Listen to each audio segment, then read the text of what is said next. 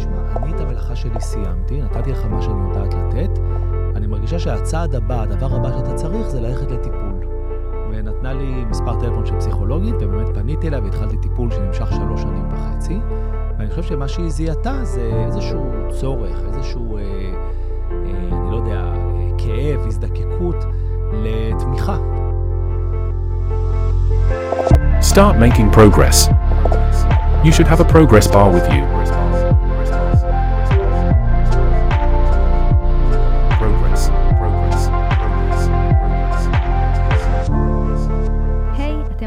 Progress Bar, פודקאסט שחוקר את החוויה שלנו כעובדים בטק ששואפים להתפתחות מקצועית לצד התפתחות אישית. אני יהודית אשר, בפודקאסט אני אראיין דמויות מובילות מהטק ובכלל, שיעזרו לנו לפענח איך ההתפתחות האישית תוביל אותנו להתקדמות מקצועית. אז uh, היום הזמנתי לכאן את uh, שאול אולמרט. שאול הוא יזם ומנכ"ל חברת Piggy, והוא בעבר גם uh, ניהל במגוון תפקידים, הוא היה יועץ ומנהל בחברות מדיה וטכנולוגיה, ו- וגם מנכ"ל את חברת Playbuzz. ומעבר לכל זה, אז הוא גם הבן של ראש ממשלת ישראל לשעבר אהוד אולמרט. והזמנתי את uh, שאול לשיחה, ככה uh, מאוד uh, פתוחה וכנה, על הרדיפה אחרי הצלחה ואיך זה בסוף עלול לשבור אותנו. אני מאוד מעריכה את הכנות ששאול הביא לפרק. אני, לי היה ממש מרתק, אז שתהיה לכם האזנה נעימה. רק לפני שנעבור לפרק, אני רוצה ככה ממש לבקש, זה פודקאסט חדש, פרויקט חדש. Uh, וההצלחה שלו ממש תלויה בכם. אז אם אהבתם את אחד הפרקים, אני ממש אשמח שככה תמליצו על זה uh, לאיזה חבר, ותשתפו מישהו באחד הפרקים. Uh, וגם, אני רוצה להודות לגוגל פור סטארט-אפס, קמפוס, על הסטודיו המדהים הזה, וזה בעצם מה שמאפשר לי להקליט את הפודקאסט, אז uh, תודה גוגל. Uh, ואחרי כל ההקדמה הארוכה הזאתי, אז uh, נעבור לפרק. היי, שאול. אהלן. תודה רבה שהגעת. אז uh, שאול, ככה דיברנו בשיחה לפני, ו...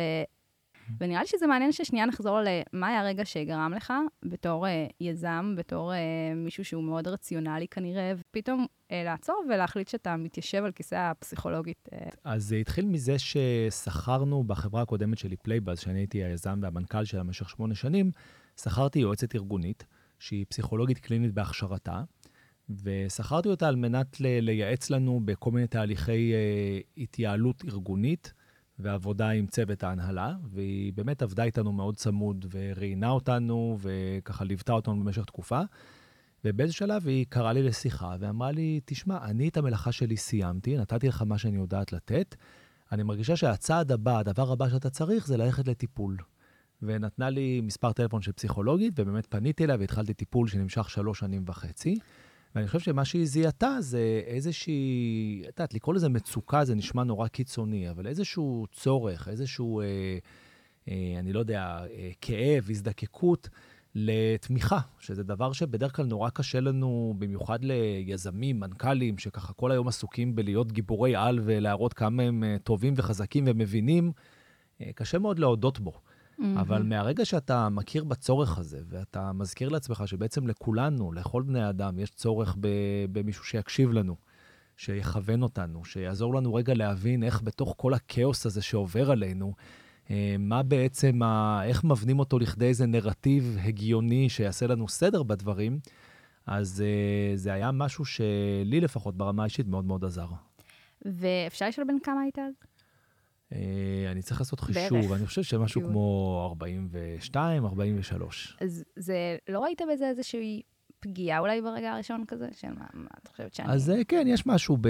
שוב, אני חושב שאנחנו מאוד עסוקים, כולנו, ובפרט מנכ"לים, ביום-יום, בלהראות כמה אנחנו חזקים, כמה אנחנו מהמם. בשליטה, כמה אפשר לסמוך עלינו. כן, אני הרי בתור מנהל, פונה למשקיעים ואומר להם, תנו לי את הכסף שלכם, אני יודע יותר טוב מכם איך לטפל בו. אה, אם תיתנו לי אותו, תקבלו יותר, מאשר אם תשמרו אותו לעצמכם. כן. ואני פונה לעובדים ואומר להם, אה, בואו תעשו, הנה התוכנית, תבצעו מה שאני אומר שנכון, סמכו עליי, אני אוביל אותנו לחוף מבטחים. כן. אז משהו בעמדה הזאת, לפעמים אתה קצת מאמין לבולשיט של עצמך.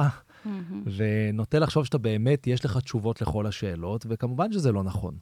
וברגע שאתה מוריד מהכתפיים שלך את המשקולת המיותרת הזו, ומכיר בזה שגם לך יש סימני שאלה וספקות וחוסר ביטחון, ואתה לא תמיד יודע, אז uh, פתאום אפשר להתמודד עם העולם בצורה הרבה יותר נקייה והרבה יותר קלה. אבל אין, לא מגיע אז החשש של um, שהמשקיעים יגלו את זה שאני, אין לי תשובות להכל, או שהעובדים שלי פתאום פחות ילכו אחריי, או כאילו... אז אני גיליתי את הקסם, ואני ממש ממליץ לכל אחד מהמאזינים לחשוב איפה הוא מיישם את זה ביום-יום שלו. הקסם הזה שבלהגיד בקול רם, אני לא יודע, mm-hmm. אני... קשה לי. לא בהכל אני טוב, אני אנושי. יפה. עכשיו, אה, שוב, זה נורא מנוגד לאינסטינקטים שלנו, אבל מהרגע שאנחנו מורידים מעצמנו את ההכרח הזה, את האילוץ הזה של לגלם איזה תפקיד נורא מלאכותי ונורא לא אמיתי של, אה, של אנשים שאין להם חולשות, אין להם מגרעות והם יודעים הכל, אז uh, פתאום הכל משתחרר, ובאמת היכולת שלי להתמודד עם המשימות ביום-יום הפכה להיות הרבה יותר טובה.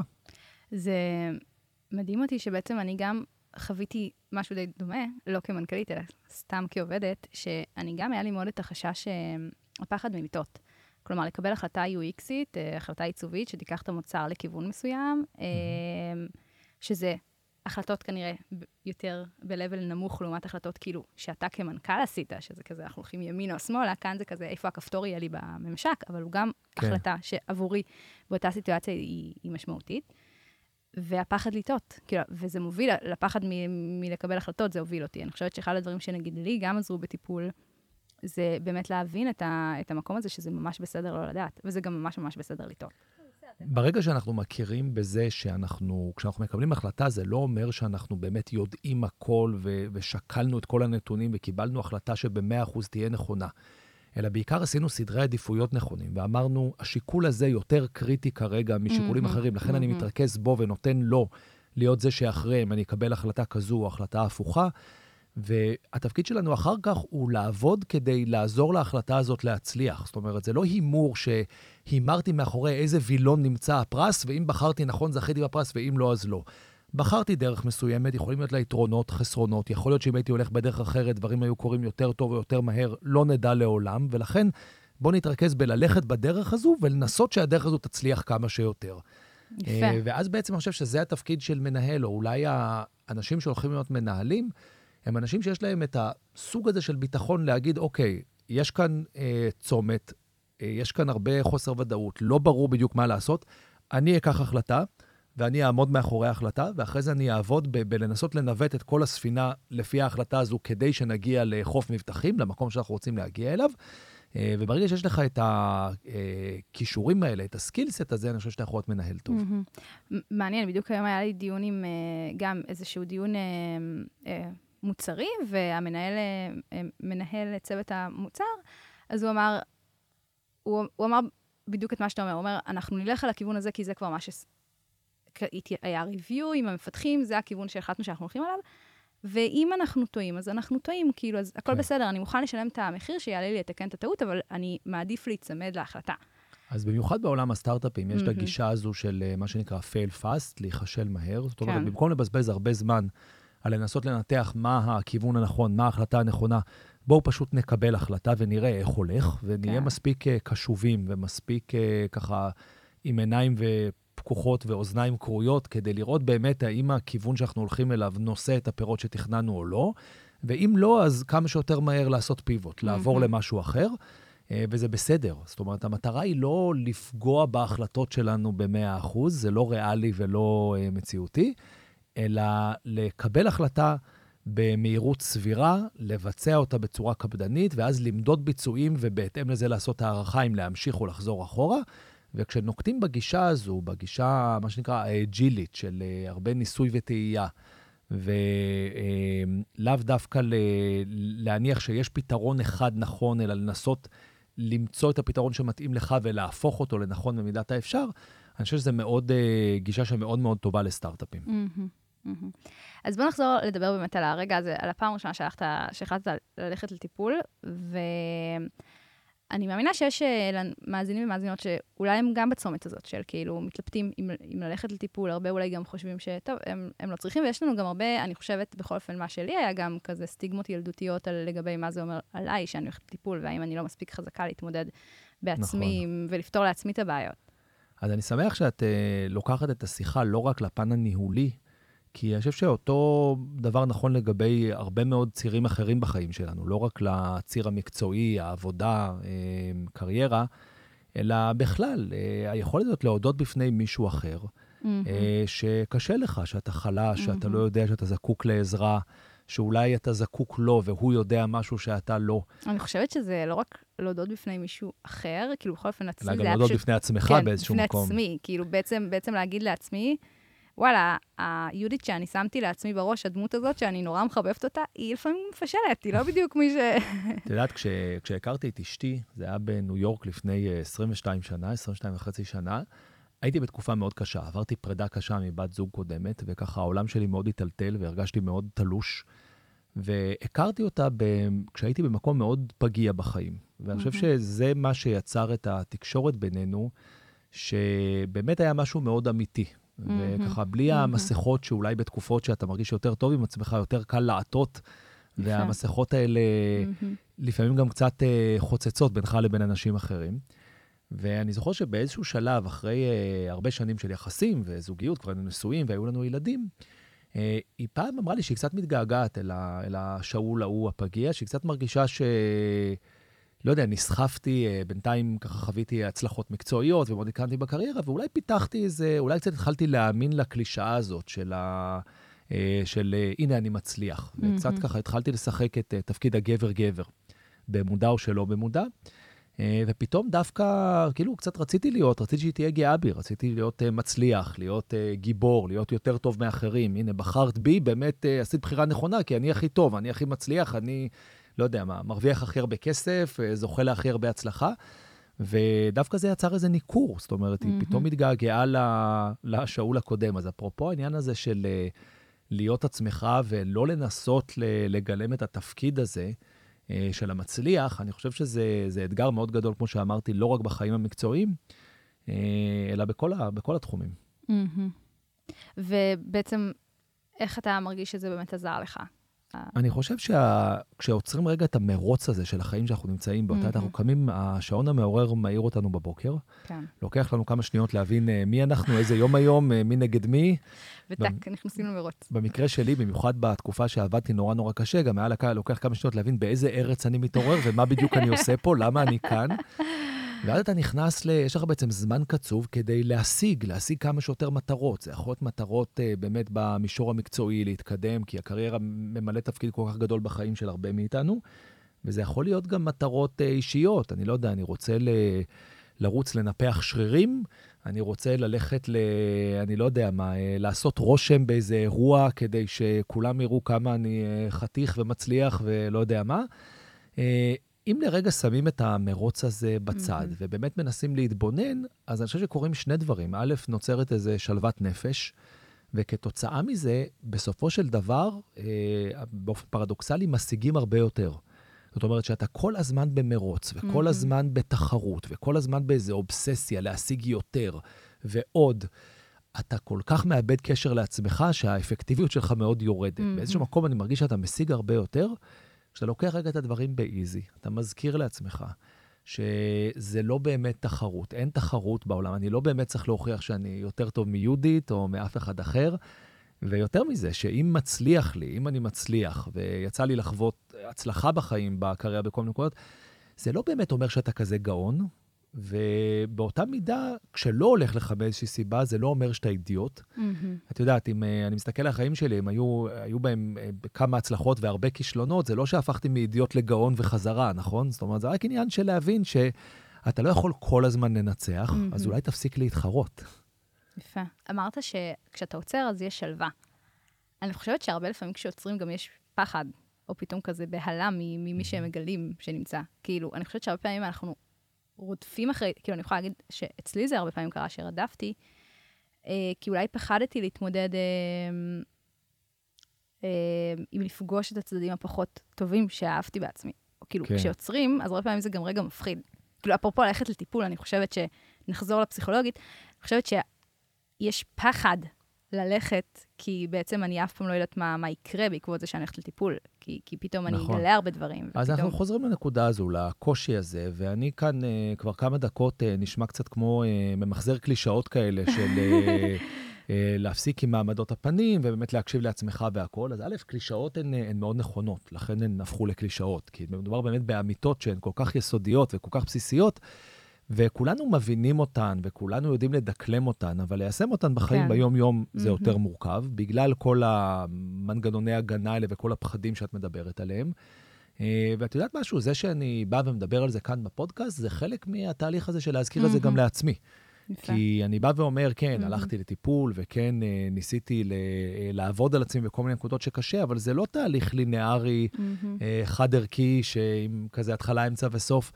זה תהליך מתגלגל, החיים זה תהליך מתגלגל, ויש נקודות שבהן אני ככה יותר מחובר לעצמי, ונקודות שאני קצת יותר מתפתה, או יותר נסחף לאיזה, אה, לא יודע, מאבק על הדימוי החיצוני שלי וכל הנגזרות שלו שהזכרנו קודם.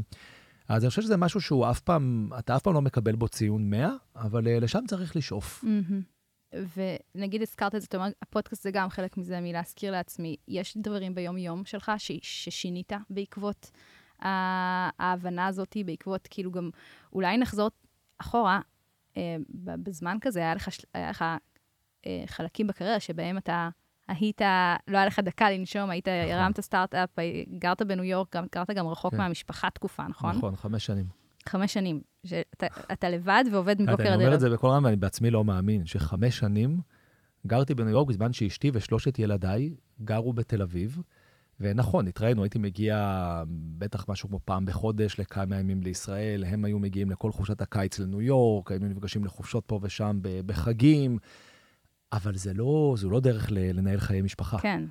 ו- ועשית את זה בשביל אה, המטרה של העבודה. כלומר, היה לך כן. סטארט-אפ, ה- נכון, אבל את יודעת, יש הרבה מנכ"לים שהיו לא פחות ואפילו הרבה יותר מצליחים ממני, שלא עשו את זה ככה. מהמם. זאת אומרת, אה, אני גם, אני לא יכול לעשות לעצמי הנחות ולהגיד, העבודה הכריחה אותי לעשות את זה. מהמם. זה היה איזושהי פרשנות שלי לאיך צריך להתנהל מנכ"ל, איזושהי פרשנות שאומרת, אני שם את העבודה מעל הכל, ואני עושה מה שהעבודה צריכה, וכל השאר יתגמש. זה לא, מהמם. אין צרכים למשפחה, אין צרכים אה, לי כאבא או כבן זוג, אני רק עושה מה שטוב לעבודה, אה, ואני חושב שבסופו של דבר זה לא טוב לא לך ולא לעבודה. מהמם. אה, וזו דוגמה מאוד קיצונית לבדיוק האובדן דרך הזה שדיברנו עליו, אה, אובדן הגבולות של אה, כל כך לרצות להצליח, שאתה שוכח, שאתה שוכח לקחת את עצמך למסע באיזשהו מקום. ואני חושב שלטווח ארוך, בטווח הקצר זה עובד נהדר, כי אתה מאוד מאוד פרודוקטיבי. ואתה עושה בדיוק, אתה ככה checking all the boxes, אתה עושה את מהמם. כל הדברים שהעבודה דורשת או צריכה ממך, אבל אה, אז אתה נשחק, ואז אתה מאבד, אה, אתה מתחיל לסבול, וכשאתה סובל אתה עובד פחות טוב, מהמם. וכשאתה במצוקה, אתה, אתה, העבודה גם ניזוקה מזה. אז uh, בסופו של דבר, אני חושב שזה בדיוק חוזר כל הזמן לנקודה הזו שהתחלנו, ליכולת הזאת לעצור ולהגיד לעצמך, שנייה, אני לא במרוץ, בוא רגע נעשה סדרי עדיפויות נכונים, נראה במה להתרכז. אי אפשר לעשות הכל, אני לא סופרמן, אני לא יכול באמת להיות, אה, למשל, בפלייבאז, החברה הקודמת שהקמתי, היה לי מאוד חשוב, עד, אפילו כשלחברה היו כבר איזה 200 עובדים, אמרתי, אין דבר כזה שיגיע עובד חדש בלי שאני מראיין אותו קודם. כי אני אה, מקפיד שה-DNA של החברה יהיה נכון, וזה... אתה מוצא לעצמך מראיין כל כך הרבה עובדים, שא', זה לא יעיל, אתה כבר לא. באמת, אתה כבר לא זוכר את מי אתה מראיין, לאיזה תפקיד ומי איתו בצוות, ואתה גם, יש לך כל כך הרבה עובדים שאתה כבר, מה לעשות, אתה פחות מכיר את הדינמיקה של היום-יום, כן. אתה לא באמת, השיקול דעת שלך הוא לא... זה, תמצא איש משאבי אנוש מספיק טוב, ו, ותרגיל אותו ל-DNA הארגוני, תבנה יחד איתו תרבות ארגונית, ואז הוא מתחיל לייצג אותך והוא יעשה עבודה הרבה יותר טובה ממך בנושא הספציפי מהמם. הזה. מהמם. וכנ"ל בכל שאר התחומים. היה חשוב לי לפגוש כל לקוח, והיה חשוב לי תמיד להיות זה שמייצג את החברה בכל אה, אירוע ובכל כנס, ותמיד זה שמדבר עם התקשורת. אי אפשר. אי אפשר מהמם. לקחת הכל על עצמך, זה לא יעיל. בטווח הקצר זה נהדר, זה ממלא באדרנלין. אה, בטווח הארוך זה שוחק אותך, זה גורם לתוצרים אה, הרבה פחות איכותיים. וגם בוא נדבר על איך זה משפיע על הסביבה, על האנשים שאתה עובד איתם. נכון, זה גם לא בונה צוות בריא. בסוף הצוות צריך להיבנות על ידי זה שלאנשים יש אוטונומיה, ויש ל- יכולת להחליט, ולפעמים הם יחליטו אחרת ממה שאתה רוצה, ולפעמים אפילו במקומות שיכאבו לך, שאתה תגיד, וואו, היה צריך אה, לעשות אחרת, אבל אז אם אתה מנהל לא טוב, אתה מתעצבן ולוקח את המושכות לידיים שלך. אם אתה מנהל טוב, אתה מנסה להבין, רגע, אה, ממה נוצר הקצר בתקשורת הזה, איך זה שהעובד שאיתך לא הבין את סדרי העדיפויות כמו שאתה מבין אותם, ואתה עוסק בלהבהיר אותם יותר טוב לקראת הפעם הבאה, בלבנות נהלים שיהפכו את התקשורת ליותר סדורה ויותר קלה, אה, וימנעו במידת האפשר אה, אי-הבנות, וגם מציץ לרגע, נושם עמוק ואומר, רגע, שנייה, קיבלו החלטה שהיא הפוכה ממה שאני הייתי עושה, אבל בוא נראה, יכול להיות שהתוצאה הייתה לא פחות טובה, mm-hmm. אולי אפילו יותר טובה. זאת אומרת, mm-hmm. לפני שאתה מתעצבן ו- ומנסה ככה להחזיר את הגלגל אחורה כדי שהדברים יהיו כמו שאתה מבין, בוא תראה, יכול להיות שדברים נעשו בצורה אחרת ועדיין הם נעשו טוב. כן, אני חושבת שאנחנו מאוד, אנחנו, מתכוונת עובדי ההייטק שמאזינים ומאזינות לנו, מאוד, מאוד חווים ומרגישים בצורה די שקופה את, ה, את ההבדלים בסוגי מנהלים. כאילו, מנהלים שמגיעים באמת ב mindset שאתה, שאתה מביא היום לכאן, לעומת מנהלים ש, שמנסים בכוח לדחוף לכיוונים שלהם, ואז זה, זה מאוד שוחק אותנו, כ, כאילו אותי, או, או, או כמייצר איזשהו כזה, אוקיי, אני רוצה להוביל, אבל פשוט כן. תנו לי, כאילו, ת, תאמינו בי, תנו לי לטעות. נגיד מנהלים שם לפעמים מרגישה שכאילו, תנו לי לטעות, כן, אני אעשה טעויות. כן.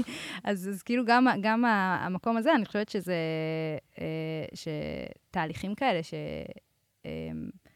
אה, שלמנכ"ל יש, כאילו למנהל בכיר יש הרבה אחריות על התרבות הארגונית, כי זה בעצם מה שהוא מרגיש עם עצמו יעבור הלאה, ויעבור, נכון. יחלחל עד לשכבות... אז תראי, כל מה שאנחנו אומרים בסוף חוזר לאותה תובנה של לנסות גם בקריירה וגם בחיים, לא להיאחז באיזשהו דימוי חיצוני mm-hmm. נורא נוקשה, כן. של, שצריך לשאוף אליו, אלא להיות מסוגל להתבונן, אה, לקחת ככה, לא, ל, לא להניח שכל התשובות נמצאות אצלך, mm-hmm. אלא לתת, ל, לתת לעצמך לחוות את המציאות ו, ולזרום איתה, וכן, גם לנווט אותה במידה שאתה יכול, אבל uh, לא לחשוב שאתה צריך uh, לעצב אותה במו ידיך כמו פלסטלינה, כי זה בלתי אפשרי. כן, זה סביב, המון סביב קבלה עצמית וחמלה עצמית, וכאילו, זה איך שלי, הדרכים שלי עזרו. זה באמת, אה, אה, יש מדיטציה שאני מאוד אוהבת, שהיא סביב קבלה ואהבה עצמית. Mm-hmm. זה ממש עזר לי. אה, כן. כאילו, ההבנה שבסוף כשאני טוב לי עם עצמי, אז אני, אני טובה לסביבה, ואני אה, יכולה לקבל גם את החלקים שאני, פח, שלא עומדים בדמות הזאת ש, שיצרתי לעצמי. Mm-hmm. אה, דיברת על זה שהיית חמש שנים רחוק מהמשפחה. מצד שני, כש... אה, קבענו את השיחה, אז ככה שלחת לי הודעה כמה דקות לפני, שהבת, שאתה אה, צריך, הבת שלך הזיקה אותך מהבית ספר, ואתה הולך נכון. לאסוף אותה. ואמרתי, יואו, איזה מקסים זה שמישהו שהוא מנכ"ל גם יודע לעצור את היום וללכת לאסוף את הילדה מה, אה, מהבית ספר, וזה לא רק, אתה יודע, התפקיד של, של האימא בבית, או כזה, כן. כמו שאנחנו חושבים. אז אני, כאילו, אפשר להבין מכאן את השינוי שעשית, מלהיות אבא שמאוד רחוק מהילדים, ל- לעצור את היום ולאסוף את הילדה. משתדל. אה, אני לא יודע אם אה, מגיע לי ציון 100 בלשים את האבהות או את הזוגיות במקום הראשון, אבל אה, בוודאי ובוודאי שמאוד השתפרתי בזה, mm-hmm. לעומת הימים שגרתי בניו יורק ואמרתי להם, תסתדרו לבד, אני עובד עכשיו. אבל אני חושב שזה משהו שאני, שאני עובד עליו, שאני מודע לחשיבות שלו, וכן, את צודקת, לרגע הזה שאתה עוזב הכל ובא לאסוף את הבת שלך כי עכשיו לא מרגישה טוב, גם אם זה מעיק ומעצבן, ובאותו רגע אה, היה לי לא נעים, שאני מבטל, אה, מבריז ליהודית מפגישה וכל זה, אה, בסופו של דבר זה, זה מאוד חשוב. ומה גרם לך להבין את החשיבות של, של הילדים ב... אז אני חושב שבאמת, בגלל שהלכתי לקיצוניות השנייה. התחלתי לראות איזה מרחק זה יוצר.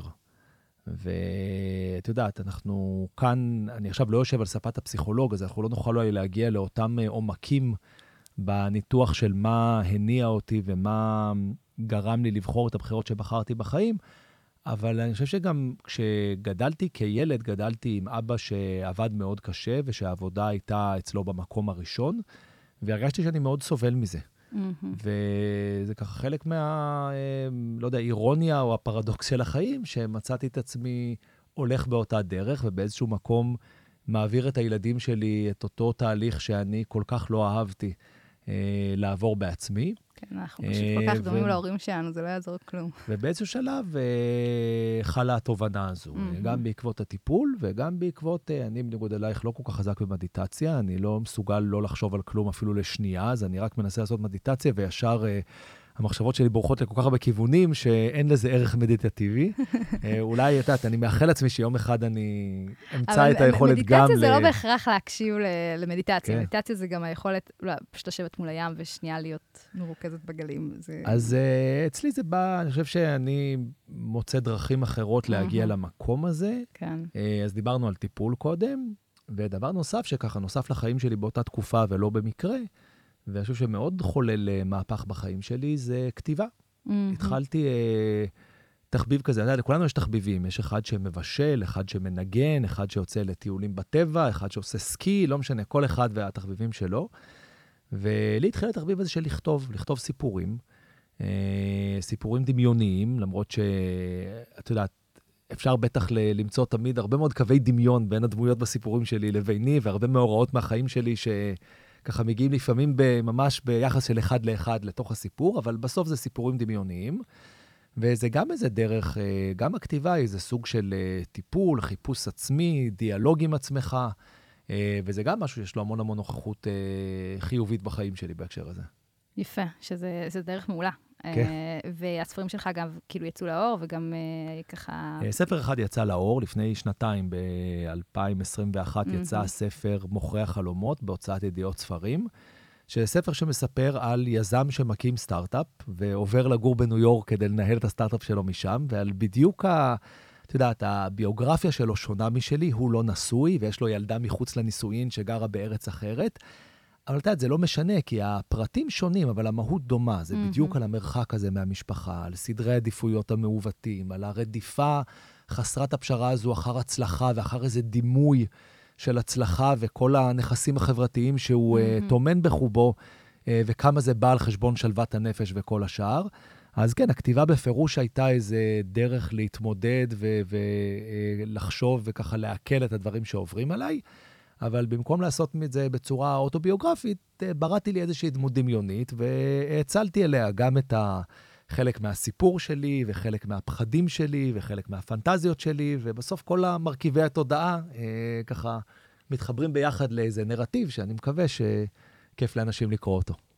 הזכרת ככה את אבא שלך, אז כן. אה, איך אתה חושב שזה שחלק, אה, אני מאמינה שבעצם הייתה הבן של ראש ממשלה בתקופה די משמעותית ב... בחיים שלך, נכון? בן מהמם. כמה היית כשאבא שלך היה... קודם כל, תראי, מאז אה, אבא שלי באמת הגיע לקצה הפירמידה, להיות ראש מהמם. ממשלה זה דבר מאוד נדיר, אבל אה, מאז שנולדתי, הוא היה חבר כנסת ושר הבריאות, התקשורת, האוצר, המסחר והתעשייה, הוא היה ראש עיריית ירושלים עשר שנים. אז uh, תמיד היה לי אבא שהוא היה מאוד uh, מפורסם, מאוד uh, חשוב, קצת גדול מהחיים כזה, נכון? כן, משהו קצת מין איזה... גם, כן, כזה משהו מפלצתי אולי, כן. מפחיד במידה מסוימת. אה, אז הדבר הזה שאת שואלת עליו, הוא תמיד היה שם. מהמם. זאת אומרת, הוא תמיד... אה, ואתה יודע, זה תמיד נורא מסקרן אנשים כשהם פוגשים אותי בפעם הראשונה, וזה חלק מהחיים שלי. אני חושב שהאתגר שלי הוא להסביר לאנשים שזה בהחלט חלק, אבל זה לא החלק העיקרי, מהמם. ובפירוש לא החלק היחיד. זאת אומרת, חוויתי את החיים שלי כבן של אה, חבר כנסת, שר, ראש עיר, ראש ממשלה, אבל גם כעוד המון דברים אחרים. זאת אומרת, זה, זה לא מנותק מהרבה אספקטים אחרים של החיים. לפעמים אנשים מרגישים כאילו זה מגדיר 100% ממך. השאלה אם זה לא יצר אצלך, כאילו נחזור פנימה, כאילו, מה זה, האם זה לא יצר אצלך איזה מקום של כזה, וואו, אני צריך להגיע ממש רחוק בשביל כאילו לרצות את אבא, או... אה, בטוח שזה יצר מודל שקשה להתחרות איתו. אבל uh, אני חושב שזה... תראי, יש הרבה אנשים שגדלו להיות לא פחות שאפתנים ממני, גם בלי שיהיה להם אבא. שהגיע להישגים, מכל מיני סיבות uh, פסיכולוגיות אחרות. ויש הרבה אנשים שגדלו עם אבות uh, לא פחות uh, uh, מצליחים ומפורסמים משלי, והאישיות שלהם התפתחה באופן שונה. מהמם. אז שוב, אני אומר, נורא קשה לשים, יש לנו נטייה כזאת לחפש איזה משהו ולהגיד, נגיד סתם, מישהו שחלילה איבד את אחד מהוריו בגיל צעיר, או שהתמודד עם מחלה או עם נכות, או שהיה לו אה, אבא או אימא מאוד מפורסמים, ולהגיד, אה, זה מסביר למה הם יצאו ככה. והאמת היא שזה אף פעם לא חד-ממדי, נכון? זה תמיד המון המון כן. גורמים נכון. שהם משפיעים, אבל אה, כן, זה אחד מהם. זאת אומרת, זה שמה. אני מהמם. לא בא להגיד שאין לזה משמעות, רק שיש עוד דברים עם משמעות בחיים, לא רק זה. מהמם, מהמם. באמת, ה... כמה זה ברמה המקצועית, כאילו, אין ספק ש... לאן, כמו שאמרת, הגעת לאן שהגעת בזכות עצמך ובזכות עבודה קשה. Mm-hmm. אבל השאלה היא גם כמה, כאילו, מחשבה שיש לי בתור מישהי שנגיד מגיעה מהכיוון ההפוך, שלא מגיעה עם קשרים לתעשייה וכאילו מגיעה קצת אאוטסיידרית, Mm-hmm. כמה באמת המקום הזה שלך, שהיית סופר מקושר אה, דרך אבא שלך, Mm-hmm. באמת אז, כאילו, עזרה לך... אה, אני לא חושב שלטוב ולרע, לקשר שלי אל אבא שלי, הייתה משמעות מהותית ברמה הפרקטית. זאת אומרת, מהמם. אני לא חושב שאף משקיע בחר להשקיע בסטארט-אפ שלי בגלל שאני הבן של אבא שלי. אה, כשמשקיעים אמרו לי לא, אני גם כן רוצה להאמין שזה לא היה קשור לזה שיש להם איזה חשבון עם אבא שלי. אה, כשפיטרו אותי מהעבודה, פיטרו אותי למרות שאני הבן של אבא שלי. כששכרו אותי לעבודה, אני לא חושב שמישהו חשב שזה שיש לי אבא מפורסם יהפוך אותי לעובד יותר טוב. אה, אני יודע שככה גם אני נוהג באנשים. ואתה יודע, זו שאלה שהרבה פעמים, אה, יש לי חברה שהיא אישה מאוד מאוד יפה, מהמם. ויש לה יופי מאוד בולט, ואני מודה שגם כשאני ראיתי אותה, זה הדבר הראשון ששמתי לב אליו, כי זה מאוד בולט. וגם היא, כל החיים מתמודדת עם השאלה הזאת, האם שכרו אותי לעבודה רק כן. בגלל המראה החיצוני שלי, האם עכשיו מתנכלים לי כי הם מקנאים ביופי שלי אה, וכל השאר.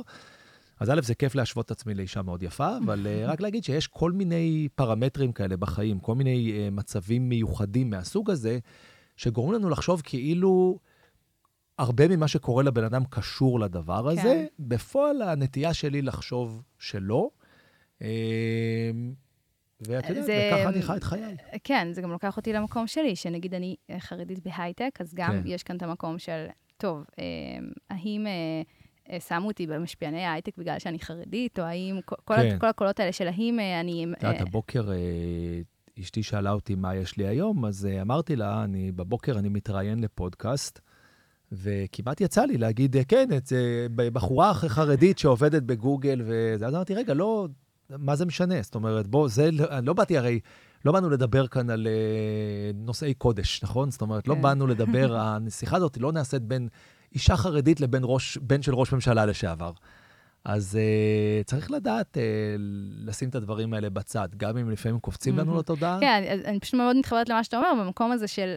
של, כל- ש, ש, כן, יש את הקולות האלה. אני חושבת שאני אני הרבה פעמים פוגשת אה, נשים חרדיות שהקולות האלה, אה, או דתיות, או, שלפעמים הקולות האלה יכול, יכולים מאוד לנהל אותנו. ו, ואז כאילו להרגיש...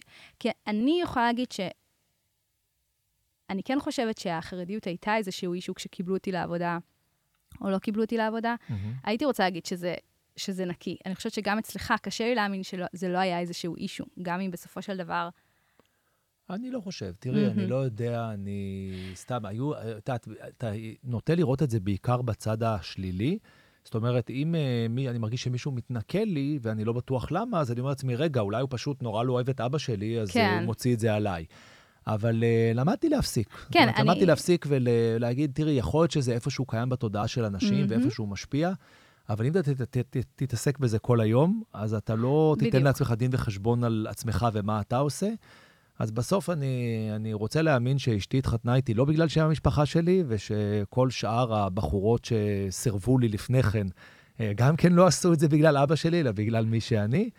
אה, ושוב, אני, אני לא חושב שיש לזה אימפקט גדול במובן הפרקטי. אני כן מהמם. רוצה להגיד שאני למדתי עם השנים, תמיד התייחסתי לזה כמו לאיזה מגרע, תמיד אמרתי, לא, זה רק כאב ראש, כאילו, רק איזה באסה, בגלל שאבא שלי כל כך מפורסם, זה רק מציקים לי ושואלים אותי שאלות מעצבנות, ואני כן. בא עכשיו ליהודית, שראיינה לפני, לפניי עשרות אנשים, ואף אחד היא לא שאלה אותו על אבא שלו, רק אותי. אבל אני גם מכיר בזה, עם השנים למדתי להכיר בזה שאני חושב שהיה לזה ערך עבורי, פחות במובן הפרקטי ויותר מהמם. במובן ההשראתי. זאת אומרת, מהמם. אתה גדל עם אה, בן אדם שהגיע הכי רחוק שאפשר במה שהוא עושה, וזה נותן איזו דוגמה אישית, מהמם. אתה פשוט שואב מזה השראה גם בלי שאתה מילולית מסביר את זה לעצמך. וזה לא רק הוא, זה גם כל האנשים שמסביבו. את יודעת, פגשתי, החברים של ההורים שלי תמיד היו אה, אנשים מאוד מצליחים מתחומי התקשורת, הפוליטיקה, העסקים.